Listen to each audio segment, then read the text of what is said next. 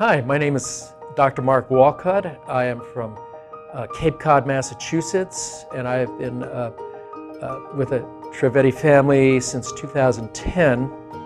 And um, I firmly believe that there are no coincidences in this world. I think I was uh, meant to be here, and I'll tell you why. It's because um, I've tried many different disciplines. I uh, years ago I studied transcendental meditation. I did that discipline for a while, and then uh, was with the Self-Realization Fellowship. That was the teachings of Paramahansa Yogananda. I was initiated in that discipline, and then I also studied with Oscar Ichazo in the Arica system. I'm also have studied uh, Tai Chi and I teach Tai Chi. But I've never uh, experienced anything like this program.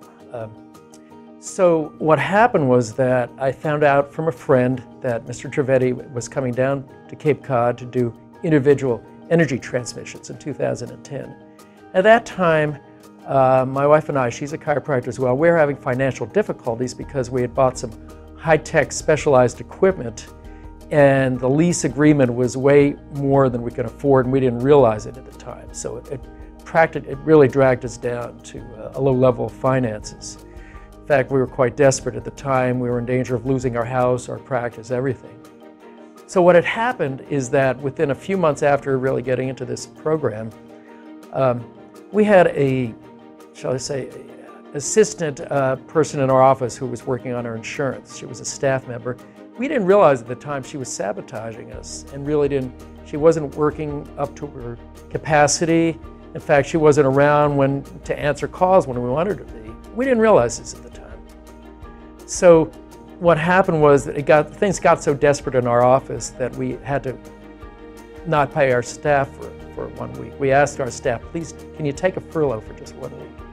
And this particular staff person uh, was so outraged and felt unappreciated. We've always given her positive feedback as much as we can.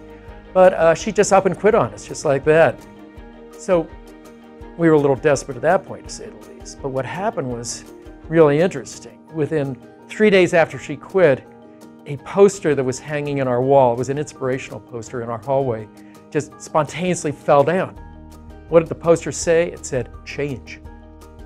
So I thought that was rather interesting. And then within a day after that, little by little, our um, volume of our patients began to increase.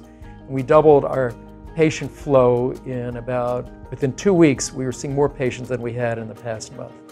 So things began to get better and better. So that was really interesting. And I would say that that was directly attributable to the energy I was receiving from the energy transmissions.